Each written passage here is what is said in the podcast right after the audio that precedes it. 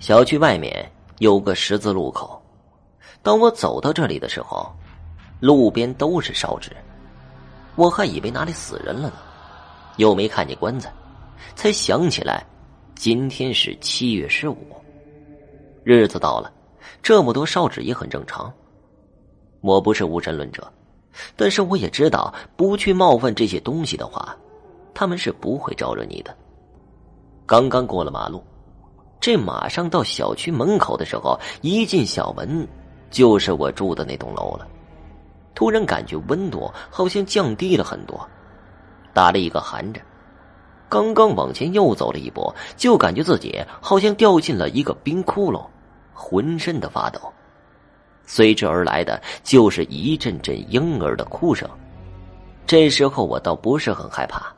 那一阵阵婴儿的哭声，可能是野猫到了发情期，这时候的叫声就如同婴儿的哭声一样。当时我又走了一步的时候，本来像婴儿的哭声，突然就变了，又好像六七岁孩子的哭声。我有点慌了，这肯定不是野猫的叫声。就在我住的那栋楼后面，有个小亭子，我确信那个声音就是从那里传过来的。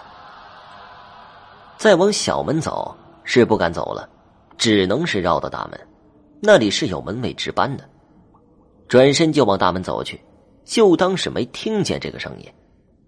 绕着护栏走了二十多米，那里的声音又变了，变成了婴儿的笑声，非常恐怖的那种笑声。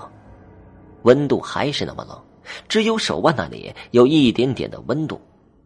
我记得手腕戴的是一个朋友送我的一串野桃木的手串，心里已经是翻江倒海了，但是还要一步步的慢慢走着，就怕再发生什么变故应对不及。还好，门卫室的灯是亮的，我管门卫要了个烟，闲聊了几句。